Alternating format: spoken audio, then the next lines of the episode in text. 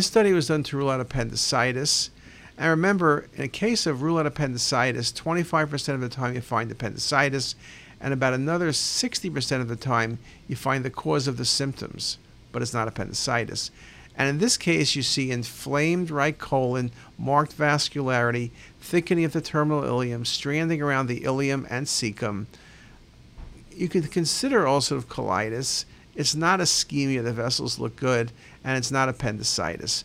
This was Crohn's disease. So, again, one of the real values of CT is not only detecting appendicitis, but excluding appendicitis, but finding out what the real cause of the patient's symptoms are.